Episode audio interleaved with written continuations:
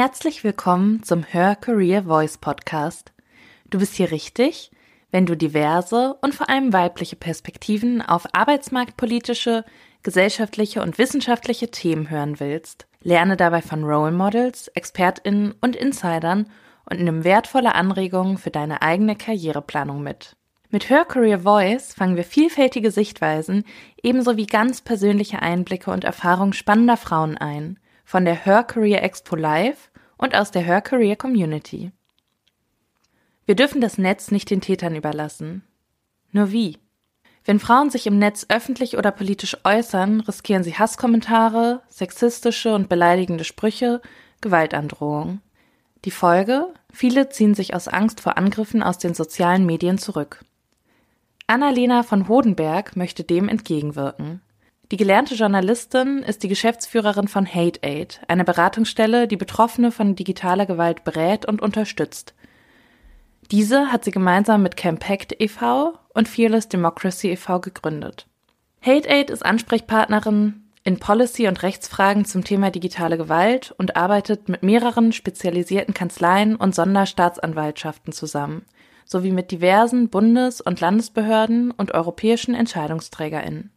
Annalena von Hodenberg wurde 2020 mit dem Digital Female Leader Award ausgezeichnet und von der Zeitschrift Focus zu einer der 100 Frauen des Jahres 2020 gewählt. Im Jahr 2021 wurde sie von der Zeitschrift Kapital zu einer der 40 unter 40 gekürt. An ihrer Seite ist heute Franziska Hilfenhaus, seit über 15 Jahren freie Journalistin beim Westdeutschen Rundfunk. Sie hat unter anderem für das Instagram-Format Mädelsabende von Funk und WDR gearbeitet – das mit dem Grimme Online Award ausgezeichnet wurde. Außerdem ist sie langjährige Autorin bei dem gesellschaftspolitischen TV-Magazin Frau TV. Mit Annalena von Hodenberg spricht sie darüber, warum Frauen häufig Betroffene sind, was die Politik unternehmen müsste und welche Strategien es gegen Gewalt und Hass im Netz gibt.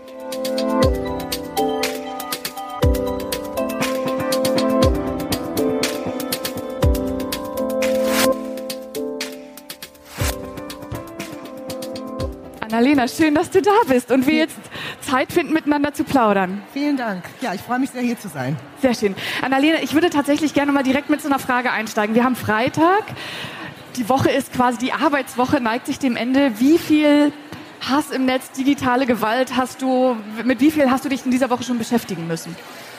Gott sei Dank nicht so viel, wie man denken würde, weil ich ja als Geschäftsführung mich ganz gut abschotten kann. Also ich kann mir immer nur so ne, also die, sozusagen die Anfragen kommen in der Beratung an. Da haben wir bis zu zwischen 25 und 30 Anfragen, 25 und 30 Personen, die sich pro Woche an uns wenden.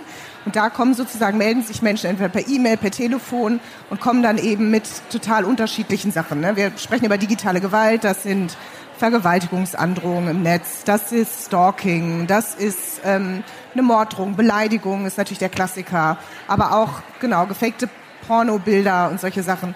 Also mit sowas kommen Leute eben in die Beratung. Und ich sehe eigentlich immer nur so, genau, wenn es irgendwas Neues gibt, besondere Fälle und so weiter. Und das wird sozusagen eher in der Beratung, ähm, äh, wird das bearbeitet. Und ich sag dir auch warum. Weil man das sonst nicht aushält. Du hältst es nicht aus. Also auch wenn du mit diesem Thema arbeitest, ähm, musst du darauf achten, dass du auch dich selber schützt ne? und dass du auch selber erstens nicht abstumpfst oder dass dich das selber auch nicht so ähm, deprimiert und depressiv macht, weil das kann es tatsächlich machen. Und deswegen ist für mich und für mein Team und für uns alle immer ganz wichtig, dass wir sozusagen uns eine Zeit auch aussetzen, weil das eben das ist, womit wir uns auch beschäftigen, aber gleichzeitig uns auch schützen. Mhm. Du hast das gerade angesprochen, 25 bis 30 Fälle pro Woche. Wer sind denn die Betroffenen? Gibt es da Erkenntnisse? Also wer ist Zielscheibe von digitaler Gewalt? Also genau, man kann eigentlich sagen, digitale Gewalt, Hass, im digitalen Bereich, das kann eigentlich jeden und jede treffen. So, also es, pauschal kann man das erstmal so sagen. Aber wir sehen aus unseren eigenen Statistiken, aber auch durch wissenschaftliche Untersuchungen, dass eben bestimmte Gruppen besonders angegriffen werden und vielleicht auch besonders heftig angegriffen werden. Keine Überraschung. Die Gruppen, die schon im analogen Bereich besonders angegriffen wurden und diskriminiert wurden, werden auch im digitalen angegriffen. Das heißt, größte Gruppe sind Frauen, sind schwarze Menschen, sind Muslima ganz oben auf der Liste, sind JüdInnen, sind behinderte Menschen. Also genau, wenn irgendwie eine diskriminiert, wenn es eben sowas gibt, was man auch irgendwie diskriminieren kann.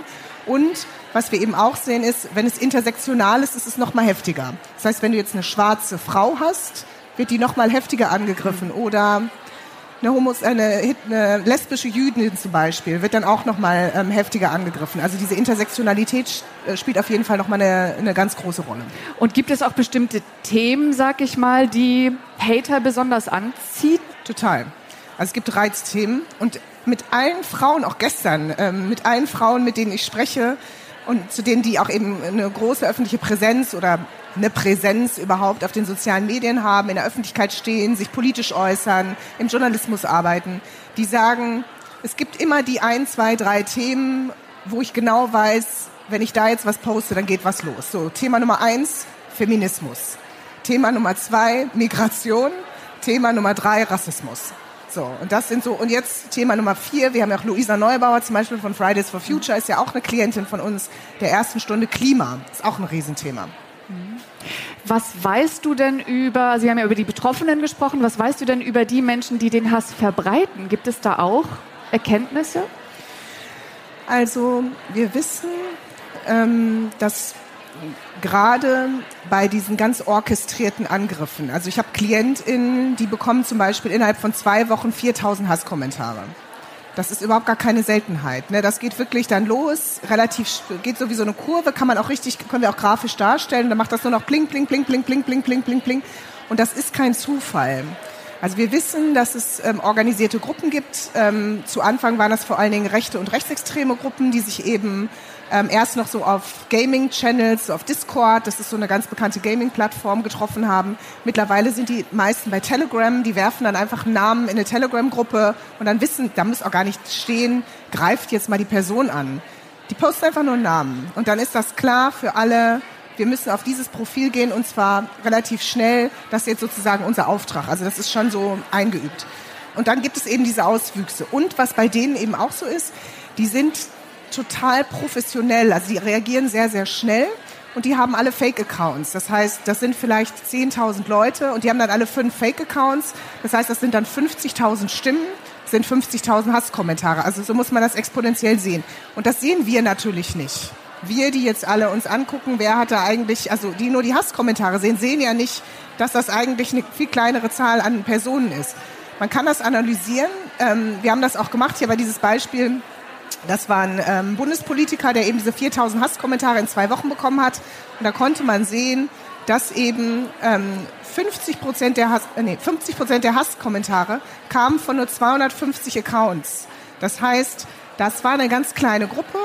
Die war aber dafür sehr aktiv und ähm, hat immer wieder gepostet und immer wieder gepostet, um eben so eine Masse ähm, auch zu machen und die Leute unter Druck zu setzen in der Corona-Krise haben wir gesehen, dass genau diese Strategien eben auch so von diesen ganzen ImpfgegnerInnen, da gab es ja auch Überschneidung mit der rechtsextremen Szene, das heißt, da wurde auch Wissen eben weitergegeben, ähm, dass das eben da auch benutzt wurde, um dann eben auch PolitikerInnen zum Beispiel anzugreifen, Leute, die sich eben zu Impfungen äußern. Wir hatten ganz viele Fälle von Arztpraxen, von Menschen, die eben auch Kinder impfen wo eben es Telefonanrufe gab und die Leute, den Leuten gesagt wurde, sie werden jetzt umgebracht Ende der Woche, ähm, wo eben die Arztpraxen geflutet wurden. Ähm, also das haben wir wirklich, äh, Wissenschaftlerinnen, das ist ein ganz neues Thema geworden, auch Wissenschaftlerinnen, die zu Corona arbeiten, also die eben auf einer wissenschaftlichen, nicht nur Christian Drosten, sondern eben auch viele, viele andere, die eben zu diesem Thema arbeiten. Also das hat man gesehen, dass eben diese Szene das auch übernommen hat und jetzt sieht man eben im Rahmen des Ukraine-Kriegs und da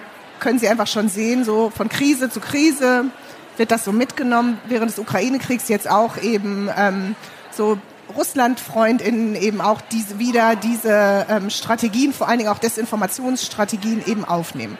So, das sind die Organisierten und die sind die, die die Brände legen. Das heißt, die fangen erstmal an, mit einer kritischen Masse das so zu machen. Und dann haben sie sozusagen, ich nenne es immer noch freundlich, die OpportunistInnen, die vielleicht auch ein bisschen rassistisch sind oder die, denen die Frauen, die jetzt emanzipiert sind, auch vielleicht ein bisschen auf die Nerven gehen und die kommen dann nach einem schlechten Tag nach Hause und die sehen, ah, die wird da gerade irgendwie angegriffen und die hat sowieso schon irgendwie 200 Hasskommentare. Kann ich eigentlich meinen Ärger hier auch noch ablassen und die dann da sozusagen in der Anonymität des Netzes. So Mitläufer. Genau. Die da nochmal so mit draufschlagen. Und das sind zum Beispiel auch Täter, die wir, wir machen ja auch Prozesskostenfinanzierung, dann zum Teil auch vor Gericht bringen und das sind zwischen 50 und 70 ältere weiße Herren, die dann da ähm, ja, im Netz ähm, dann zum Teil auch unter Klarnamen äh, sich dann da so anschließen. Die gehören nicht zu organisierten Gruppen, aber die ja, die machen dann da so mit und die machen natürlich dann auch nochmal die Masse. Ich komme gleich nochmal darauf, wie ihr quasi bei Hate Aid unterstützt, ähm, aber tatsächlich nochmal auf diese ähm, Verfahrensweise oder wie das Social Media an der Stelle eben auch funktioniert. Die sozialen Medien unterstützen die tatsächlich dann eben auch äh, die Hater und Hass im Netz. Also, ähm, sag ich mal, befruchten ist das falsche Wort, aber ähm, nimmt es dadurch noch mehr Fahrt auf oder welche Rolle spielen die sozialen Medien selbst? Also es ist ja nicht so, dass wir in Deutschland jetzt plötzlich, seit es soziale Medien gibt, alle nach Hause gehen, Sie und ich, also über 80 Prozent der Deutschen haben schon Hass im Netz gesehen. Das heißt, wo sind denn diese ganzen Hater? Ne? Es ist ja nicht so, dass sie jetzt alle nach Hause gehen, sich so eine Sturmhaube überziehen und dann so zu einer Hasserin werden, wie so Dr. Jekyll und Mr. Hyde. Ja. Gott sei Dank nicht. Ähm, die sozialen Medien sind ein ganz wesentlicher Faktor dafür, dass kleine Gruppen, eigentlich wirklich kleine Gruppen, plötzlich so eine große Reichweite und so eine große Sichtbarkeit bekommen können. Und Sie müssen sich das vorstellen wie so ein Marktplatz. Und die sozialen Medien sind eben nicht ein Marktplatz, wo wir alle gleichberechtigt stehen, wo Sie irgendwie stehen und was erzählen und ich meine Meinung sage und Sie vielleicht auch noch Ihre Meinung sagen, sondern einige Leute stehen eben zum Beispiel auf einer Bühne mit einem Mikrofon, andere Leute stehen nur ganz unten, andere Leute haben vielleicht überhaupt, die dringen, haben eine ganz leise Stimme, die dringen überhaupt irgendwie gar nicht durch. Und wer bestimmt, dass einige Leute eben so sichtbar werden, dass die eben auf, zum Beispiel, wie in diesem Beispiel eben auf einem Podium stehen und ein Mikro in der Hand haben? Das ist der Algorithmus der sozialen Medien. Und von Facebook wissen wir schwarz auf weiß, nach, den, ähm, nach der Whistleblowerin Frances Hogan, die diese ganzen Papiere ja auch veröffentlicht hat, dass der Algorithmus bei Facebook ähm, Inhalte fördert, die eben emotionalisierend sind, Junk-Content, ähm, Inhalte, die wütend machen, die aggressiv machen und eben da sozusagen solche Inhalte, die spalten und solche Inhalte eben besonders durch den Algorithmus gefördert werden, weil die uns emotionalisieren und weil wir dann darauf reagieren, weil das Inhalte sind, auf die wir eher, das ist einfach ein Impuls. Ne? Sie müssen sich vorstellen, Sie kennen das von sich selber, wenn Sie wütend sind, ist es eher so, dass man dann Ne, wenn, man, ne, wenn man was liest, was einen wütend macht, das teilt man eher. Dann sagt man, Mensch, guckt euch das mal an. Das ist ja wohl eine Unverschämtheit. Wenn man irgendwie was Neutrales liest, liked man das vielleicht, aber dann war es das auch. Und die Plattform möchte natürlich, dass sie so viel Content wie möglich teilen, dass sie so lange wie möglich auf der Plattform bleiben, weil dann verdienen sie Geld. Das heißt, das ist ein rein kommerzielles Interesse. Die haben auch kein Interesse daran, dass Leute Hass abkriegen. Das würde ich denen überhaupt nicht unterstellen. Die wollen einfach nur Geld verdienen und dann am Ende ist es dem Algorithmus völlig egal mit was. Das heißt, die Plattformen spielen eine riesengroße Rolle. Und denen ist es relativ, also ne, für die ist das jetzt erstmal nicht ähm, ne, im Vordergrund, ob da jetzt irgendwie Hass verbreitet wird oder nicht. Aber für uns als Gesellschaft sollte das im Vordergrund stehen. Und eben auch, wenn wir dar darüber nachdenken, wie müssen diese Plattformen gestaltet werden, dann müssen wir eben darüber nachdenken, wie viel Schaden das eigentlich unserer Gesellschaft anrichtet. Mhm. Du sprichst das gerade an. Es ist ja ein gesamtgesellschaftliches Thema. Es ist ja nicht nur ein Thema, sage ich mal, für die Menschen, die dann vielleicht eben dezidiert betroffen sind, sondern wie wir ja auch als Gesellschaft damit umgehen. Und wir sind ja hier live auf der Her Career und äh, so in Gesprächen kriege ich eben auch viel mit, dass wenn es darum geht, gehe ich auf Social Media, präsentiere ich mich, dass dann eben auch Ängste da sind. Wie erlebst du das im Gespräch mit Menschen? Total. Also das erlebe ich ganz genauso und ähm, in allen Bereichen eigentlich. Ähm, kommen, wenn ich in die großen ähm, Funkhäuser komme, in die großen Medienunternehmen. Das ist, womit, also vor allen Dingen auch Frauen, ähm, aber auch diverse Personen ähm, auf, sofort auf mich zukommen und sagen, ich weiß, ich exponiere mich jetzt hier zu einem Thema, ich weiß, da kommt was auf mich zu, soll ich das machen oder nicht? Frauen, die in die Öffentlichkeit gehen, Journalistinnen, Politikerinnen, vor den Wahlen hatten wir so viele Anfragen von Frauen, die sich das erste Mal als Bürgermeisterin ähm, zur Bürgermeisterwahl gestellt haben und gesagt haben, wie muss ich mich vorbereiten? Ich weiß, ich werde das abkriegen. Wie kann ich mich und meine Familie schützen? Weil darum geht es ja am Ende auch. Ne? Ähm, und das Problem ist, die sind ja noch nicht Opfer geworden. Die haben ja nur gesehen, wie andere Leute Opfer geworden sind. Das heißt, wenn Menschen, gerade von bestimmten Gruppen, sagen wir Frauen, die ähm, sich zu Feminismus engagieren, die sich gegen Rassismus engagieren, wenn die öffentlich, in der Öffentlichkeit so fertig gemacht werden, so geschämt werden, dann ziehen nicht nur die sich zurück, sondern das ist ein Signal an alle anderen, die sich überlegen, gehe ich auf Social Media oder nicht. Und die im Zweifelsfall dann sagen, mache ich lieber nicht, weil das tue ich mir nicht an. Aber was passiert dann? Die sozialen Medien sind der wichtigste Debattenraum, den wir mittlerweile in dieser Gesellschaft haben, vor allen Dingen nach Corona. Diese Stimmen fehlen dort. Und es sind die gleichen Stimmen, die eigentlich früher auch schon im Analogen gefehlt haben. Es sind die Stimmen von Frauen, es sind die Stimmen von marginalisierten Gruppen. Ne? Also alle diese Gruppen, die ähm, sozusagen im Analogen diskriminiert werden, die eigentlich auf Social Media überhaupt erstmal eine Stimme bekommen haben, weil eigentlich ist ja die Verheißung von Social Media, dass jeder und jede kommunizieren kann, dass jede und jeder plötzlich auch eine Senderin sein kann, eine Stimme haben kann, dass es eben nicht diese Gatekeeping-Funktion gibt von den normalen Medien, wo wir wissen, dass in den Redaktionen eher eben weiße Männer und jetzt mittlerweile auch weiße Frauen, aber sonst wenig Diversität herrscht, gab es ja die Möglichkeit, dass auf Social Media eben auch Diversität herrschen kann. Und das ist, da gibt es sozusagen, würde ich sagen, wirklich so einen Rückschritt, dass durch diesen Hass diese Gruppen eben wieder aus den sozialen Netzwerken herausgedrängt werden. Und ich bin der Meinung, das ist ein massives Problem für unsere Demokratie. Hm. Ihr unterstützt ja diese Gruppen. Und kommen ja. wir mal ganz konkret zur Arbeit eben von Hate Aid. Du hast 2018 Hate Aid gegründet. Mitgegründet. Mitgegründet. Gab es denn dafür, sag ich mal, auch aus deiner Motivation heraus einen Anlass, dass du gesagt hast, oder so einen bestimmten Moment, dass du gesagt hast, das müssen wir jetzt machen? Ja, und zwar hatte Trump die Wahl in den USA gewonnen. Es war der Brexit. Und dann kam die AfD in die ersten Landesparlamente. Und dann war die Bundestagswahl. Und wir haben uns alle gefragt, warum in diesen sozialen Medien, bei Twitter und so weiter, plötzlich, woher diese Kampagnen überhaupt kommen und ob es wirklich so ist, dass in Deutschland sich sozusagen die Stimme des Volkes da über die sozialen Medien erhebt. Und dann kamen die ersten Untersuchungen dass das eigentlich organisierte Gruppen sind, dass das überhaupt nicht repräsentativ ist. Und das hat mich so erschrocken, weil ich dachte, mein Gott, also damals war das Reconquista Germanica, das war so eine Plattform, da waren 7000 rechtsextreme AktivistInnen, die eben es geschafft haben, bei Twitter wirklich die zwei Wochen vor der Wahl ihre Hashtags in den Trending Topics zu pushen. Weil die sich eben viele Fake-Accounts gemacht haben, weil die sehr organisiert aufgetreten sind. Die haben sich auch total militärisch organisiert. Und da habe ich gedacht, wie krass, wenn 7000 Rechtsextreme auf die Straße gehen, auf eine Demonstration, das schafft es nicht mal in die Tagesschau. Aber die können sozusagen unsere Meinungsbildung in Deutschland mit so wenig Mitteln ähm, kann die beeinflusst werden. Und das hat mir eine wahnsinnige Angst gemacht und ich bin der Meinung immer noch, also dann kam ja auch raus, dass der Trump-Wahlkampf eben genauso funktioniert hat, dass die Kampagne im Brexit eben genauso funktioniert hat. Und ich bin der Meinung, das ist tatsächlich mit einer der größten Bedrohungen für unsere demokratischen Gesellschaften. Und das hat mich damals so geängstigt. Und dann ist natürlich auch ähm, die Parallele zum Nationalsozialismus, ne, wo auch es ein neues Medium gab, ein neues Kommunikationsmedium, nämlich das Radio, das auch nicht reguliert war und das auch eben benutzt wurde, um ganz viel Propaganda und Spaltung in der Gesellschaft zu machen. Und da hat man ja dann sehr klar auch nach dem Zweiten Weltkrieg durch Regulierung auch darauf reagiert. Deswegen ist das auch so reguliert. Das ist aber bei den sozialen Medien nicht so. Und diese Gefahr, ne, dass eben ein neues Kommunikationsmedium, das erstmal sozusagen von allen genutzt wird und irgendwie unreguliert ist und jetzt sich ja auch schon gezeigt hat, was für Auswüchse das bringt. Ähm, das hat mich zutiefst erschrocken und da war, war für mich total klar, äh, da wir müssen da irgendwas machen. Dann hast du mitgegründet. Wie war denn das am Anfang? Seid ihr quasi mit offenen Armen empfangen worden und dann ging es richtig los? Oder ähm, gab es Unterstützung, zum Beispiel auch aus der Politik? Weil das ist ja ein gesamtgesellschaftliches Thema. Und du hast ja auch angesprochen, es ist ja für eine Demokratie und die Erhaltung der Demokratie ja total wichtig, sich damit auseinanderzusetzen. Wie waren eure Anfänge? Also ja, ne, das war ein Social Startup. Ne? Ich saß da mit zwei Kolleginnen in so einem, ähm, in so einem Coworking, eine Beraterin und eine Assistentin in so einem Coworking in Berlin und so haben wir angefangen. Das waren die ersten Beratungen, die wir gemacht haben. Ähm, dann kam ein Jurist dazu. Also man hat, ne, dann so langsam haben wir dann so ne, angefangen. Meine Gesellschafter haben dann noch ähm, oft auch operativ irgendwie mitgeholfen. So haben wir gestartet.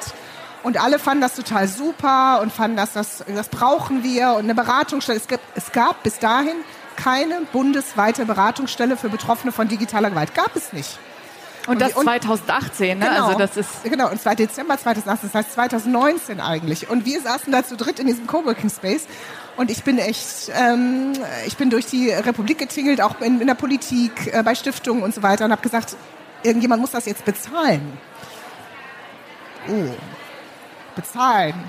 Ja, das war ähm, eher ein längerer Weg. Also das wirklich zu überzeugen. Also Beratung erstmal, da habe ich immer gedacht, das ist eigentlich eine öffentliche Aufgabe. Das muss eigentlich sozusagen vom Bund oder vom Land finanziert werden. Ne, die Länder sind immer klamm, der Bund ist immer klamm, also was tun. Dann ähm, unsere, die Prozesskostenfinanzierung. Wir ermöglichen es ja Menschen, das ist einfach auch ein ganz wichtiger Teil unserer Arbeit. Wir wollen die Leute nicht nur emotional beraten, sicherheitstechnisch, kommunikativ. Wir wollen, dass die in die Anzeige gehen. Und wir wollen, dass TäterInnen zur Rechenschaft gezogen werden. Wir wollen, dass sie identifiziert werden und dass sie zur Rechenschaft gezogen werden, weil das sind Straftaten. Ne? Dagegen kann man vorgehen. Die meisten Leute machen das nicht. Polizei nimmt es und Strafverfolgungsbehörden nehmen es oft auch nicht ernst genug. Das heißt, und bei ganz vielen Fällen äh, kann man eben nur zivilrechtlich vorgehen. Das heißt, sie müssen sich einen Anwalt oder eine Anwälte nehmen. Das müssen sie bezahlen. Das machen die meisten Leute. Das kostet, das Risiko. Hinterher verliere ich noch, da muss ich noch die Anwaltskosten der anderen bezahlen. Deswegen bezahlen wir das. Dafür haben wir Geld gesammelt, diesen Prozesskostenfinanzierungsfonds. Das ging dann schon, da habe ich ein bisschen Geld für gefunden. Aber es hat echt eine Weile gedauert mhm. und ähm, der Durchbruch war eigentlich dann nach einem Dreivierteljahr, dass dann das Bundesjustizministerium damals äh, unter Frau Lambrecht gesagt hat, wir unterstützen das jetzt mal für drei Jahre. Und da war sozusagen die Beratung dann gesichert. Mhm. Und von da aus ging es dann auch ähm, bergauf. Und was mir auch geholfen hat, war ähm, leider, muss ich sagen, der Mord an Walter Lübcke ne, der ähm, Anschlag in Halle. Das waren so zwei Ereignisse. Ne? Walter Lübcke, der Kasseler Regierungspräsident, der umgebracht wurde, nachdem über Jahre hinweg sein Tod auf YouTube gefordert wurde. Und als er dann vor seinem Haus erschossen wurde, die gleichen Menschen, die das die ganze Zeit gefordert hatten, gejubelt und jubiliert hatten unter den gleichen Videos. Das heißt, da war, konnte sozusagen keiner mehr sagen, ah, die Gewalt bleibt im Netz, sondern da war total klar, da sind auch super viele Leute aufgewacht, da war total klar, dass, ne, das ist ein Raum. Wir bewegen uns in diesen Räumen, aber das ist sozusagen ist eine Lebensrealität. Ich lasse ja nicht meine Annalena, die digitale, dann vor dem Computer sitzen und gehe dann als analoge Annalena irgendwie dann durchs mhm. Leben, sondern alle Erfahrungen, die ich da gesammelt habe, die nehme ich ja auch mit. Also und dann eben auch der Anschlag in Halle. Ne? Ähm, also dass da nochmal auch PolitikerInnen eben aufgewacht sind und gesagt haben, wir müssen was machen, die Leute müssen betreut werden und natürlich auch gab eine große Hilflosigkeit. Was macht man eigentlich? Und wir hatten eben schon ein Angebot. Und dann mhm. konnten wir da so ja. in diese Lücke irgendwie ja, rein. Ihr beratet, ihr unterstützt bei Prozessen. Ähm, weil du das gerade angesprochen hast, dieser Weg, sag ich mal, vom Digitalen in die reale Welt. Also ab wann sollte ich denn, wenn ich zum Beispiel Hassnachrichten oder digitale Gewalt erfahre, ab wann sollte ich eigentlich reagieren und mir Hilfe holen? Also wann? Sofort. Ja. Sofort. Man sollte sofort, also das ist ja eine Frage, wie wenn ich jetzt Gewalt erfahre, auch im analogen Leben. Wann soll ich mir Hilfe holen? Sie sollen sich natürlich sofort Hilfe holen. Mit einer Gewalterfahrung sollen sie nicht alleine bleiben. Und bei digitaler Gewalt ist es oft so, dass wenn man angegriffen wird, und wenn es dann eben auch eine also dass es eben danach noch größere Wellen schlagen kann, ne? wenn sie irgendwas polarisierendes geschrieben haben, dass dann einer draufspringt, dann springt jemand anders drauf. Oftmals wird dann im Netz eben geguckt, gibt es irgendwelche privaten Daten, die man über sie rausfinden kann? Wo wohnen sie eigentlich? Dann wird die Adresse veröffentlicht. Ich habe Fälle, wo die ähm, Adresse der Schule der Kinder veröffentlicht wurde, wo dann dahin gefahren wurde, ein Foto gemacht wurde, um mal zu zeigen, guck mal, ne, wir sind ganz nah, du bist nicht mehr sicher, du bist in deinem privaten Umfeld nicht mehr sicher, ne? Und das passiert, ähm, genau, und deswegen ist es wichtig, sich schnell Hilfe zu holen. Mhm ähm, um eben auch zu gucken, was habe ich eigentlich vielleicht noch für Informationen im Netz. Da unterstützen wir zum Beispiel auch, machen wir so Sicherheitschecks. Habe ich vielleicht vor acht Jahren, als ich noch sehr unbedarft im Netz, ist mir auch passiert, ne? Habe ich da irgendwo meine Adresse angegeben? Habe ich da vielleicht meine Telefonnummer angegeben? Gibt es noch ein Foto von mir im Schulpflegerat oder so, was irgendwie noch online ist? Dann helfen wir dabei, das runterzunehmen. Kann man Google-Anträge stellen, bei Facebook mal die Privatsphäre-Einstellungen überprüfen bei LinkedIn, wir sind ja heute auf einer Karrieremesse, unbedingt, unbedingt gucken, was für private Daten gebe ich da preis und ist das überhaupt notwendig? Und wie verletzlich macht mich das vielleicht auch? Ne? Was ist sozusagen an privaten Daten auch notwendig, weil ich eben auch auf einem Karrierenetzwerk bin und mich auch präsentieren möchte. Aber was muss ich da vielleicht nicht von mir preisgeben? Genau. Mhm.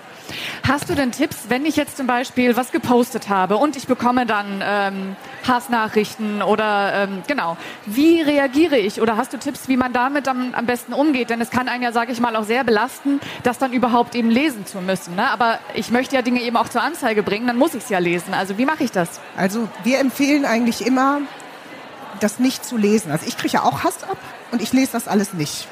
Das macht eine Kollegin von mir. Die hat dazu einen Abstand, guckt sich das an, die screenshottet das, die findet das auch widerlich. Aber das betrifft die nicht selber. Und mir wird dann nur gesagt, okay, da kam wieder was. So, und das ist nicht, was mich nachts in meinen Träumen verfolgt, weil ich habe das nie gelesen. Ne? Das heißt, am besten, wenn sowas losgeht, sich jemanden suchen, Familie, Freunde, man kann sich auch an uns wenden, die das für einen machen, die für einen vielleicht mal die Accounts für ein, zwei Tage übernehmen, die die Sachen screenshotten, die die Sachen dann bei der Polizei anzeigen. Das muss man auch nicht, kann man auch online machen, ne? das muss man auch nicht selber machen. Also sich wirklich in so einem Moment Hilfe suchen, da ist eine Gewalterfahrung und man hat sozusagen eine Wahl. Entweder ich gehe da jetzt rein und tue mir das an, das machen ganz viele, das zieht einen richtig runter und ich habe Klientinnen, die sind über Jahre hinweg davon traumatisiert. Das macht was mit einem, wenn man auch solche Sachen über sich gelesen hat. Also auch gerade so, wenn es um so sexualisierten Inhalte und so geht, ne? Das sollte man sich nicht antun. Das ist einfach was total Wichtiges, sich davor zu schützen und sich dann in seinem Umfeld eben Hilfe suchen und sagen, kannst du einfach mal kurz meine Accounts übernehmen, kannst du das mal für mich erledigen, kannst du es bei den Plattformen irgendwie anzeigen. Oder wir können das eben auch machen. Also sich wirklich zu versuchen, davon, ähm, davon zu distanzieren. Mhm.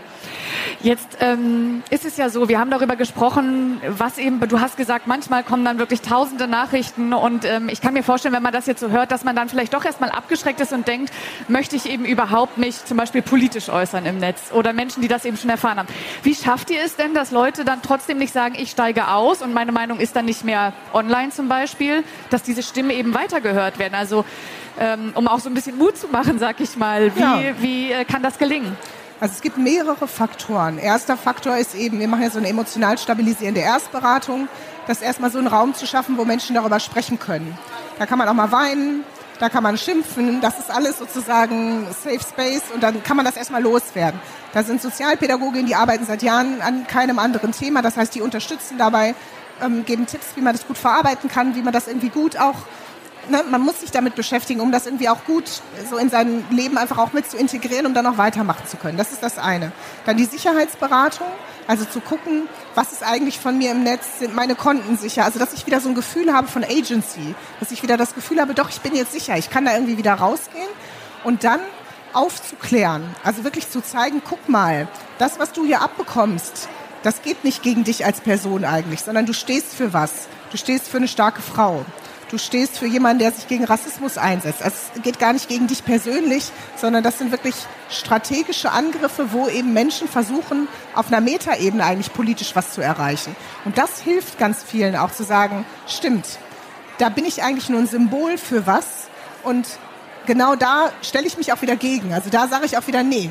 Also wenn ihr mich versucht, nur weil ich eine starke Frau bin, aus dem Netz rauszudrängen, dann erst recht nicht. Und ich, das ist so diese, diese Aufklärung, dieses nicht mehr das persönlich zu nehmen, sondern zu wissen, es geht eigentlich gar nicht um mich. Das ist auch ein guter Motivator, um wieder zu sagen, okay, da lasse ich mich nicht, äh, da lasse ich mich nicht stumm machen. Mhm.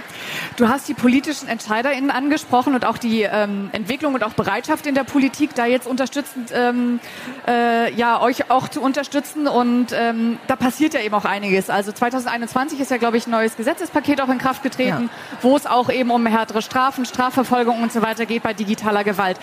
Reicht das oder was würdest du sagen, muss eigentlich von Seiten der Politik noch getan werden, um eben digitale Gewalt, Hass im Netz ähm, zu verhindern bzw. eben ähm, einzudämmen.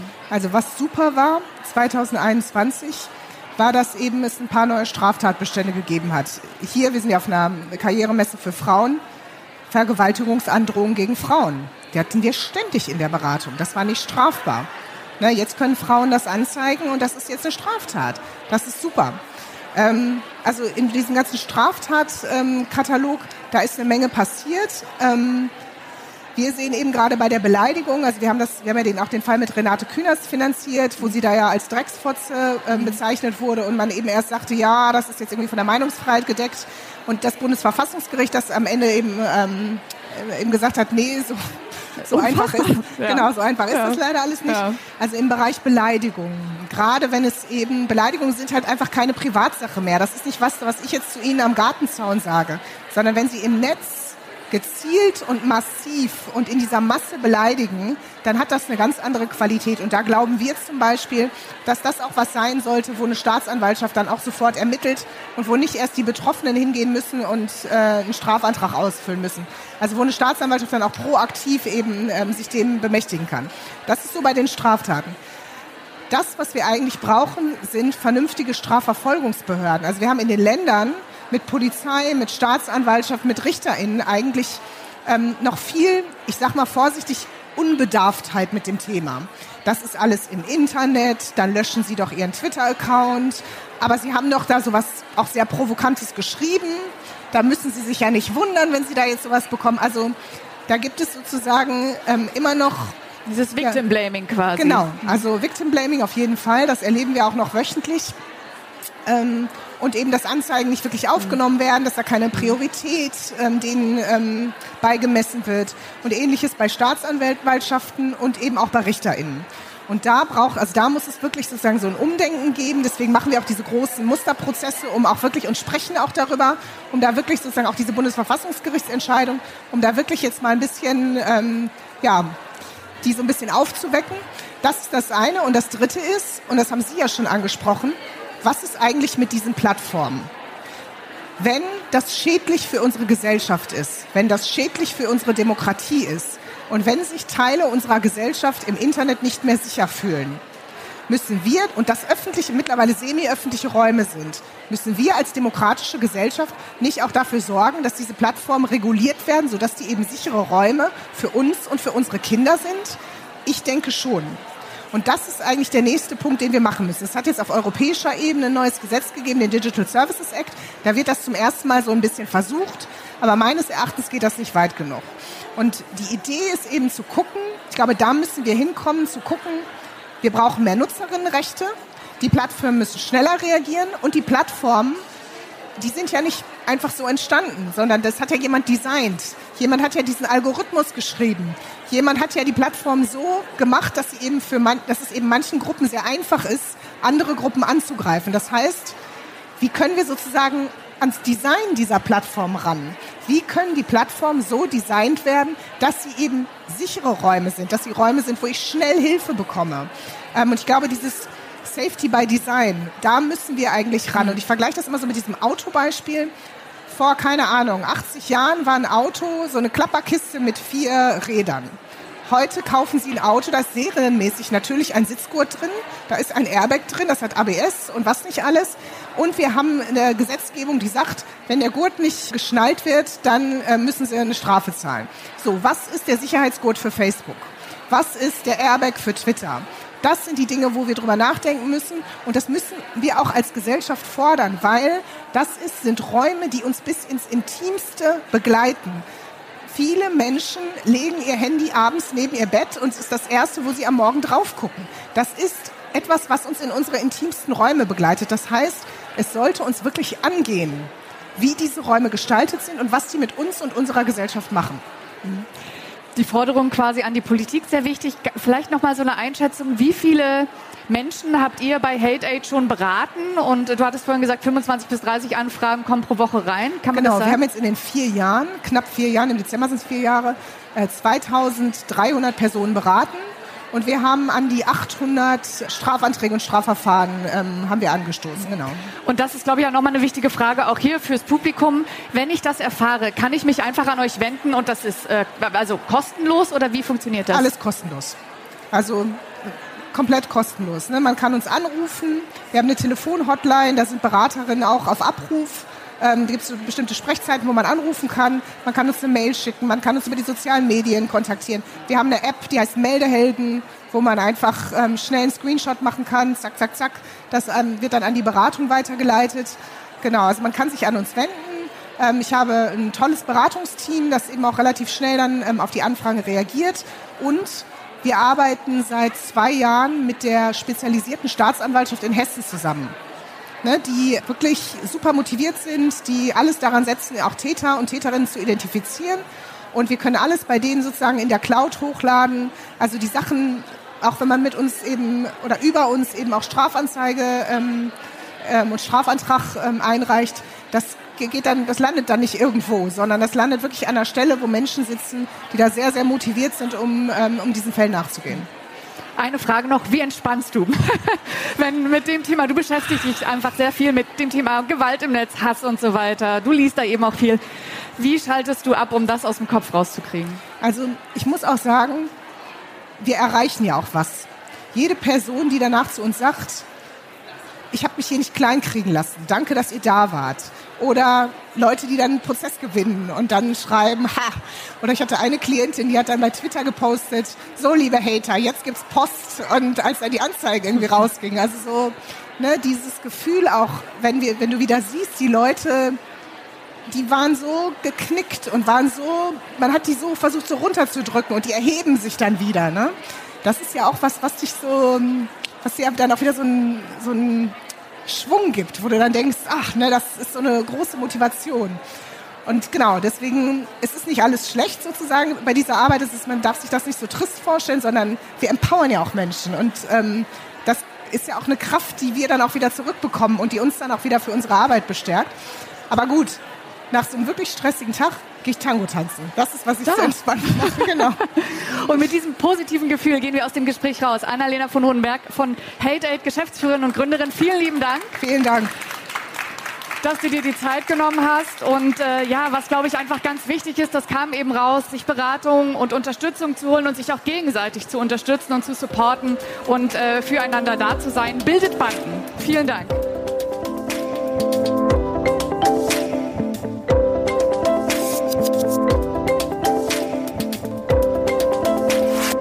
Wenn du jetzt Lust hast, in die Unterhaltung einzusteigen, dann besuche uns auf der nächsten Hör Career Expo in München und Netzwerke zusammen mit tausenden ExpertInnen aus den verschiedensten Branchen und Fachbereichen.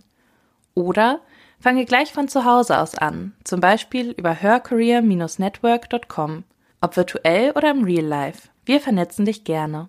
Wenn du gerade eine neue Herausforderung suchst, dann probiere unbedingt hörcareer-jobmatch.com aus. Bei Fragen zum Podcast schreibe uns einfach eine Mail an podcast@hör-career.com. Abonniere den Hör Career Voice Podcast auf Apple Podcasts, Spotify und wo immer du deine Podcast hörst und empfehle uns an deine liebsten KollegInnen. Alle Episoden gebündelt findest du zum Beispiel unter hör-career.com slash podcast. Wir sind glücklich und stolz, dass du ein Teil der Hör Career Community bist. Danke, dass du anderen zuhörst, um uns alle weiterzubringen. So klingt Female Empowerment.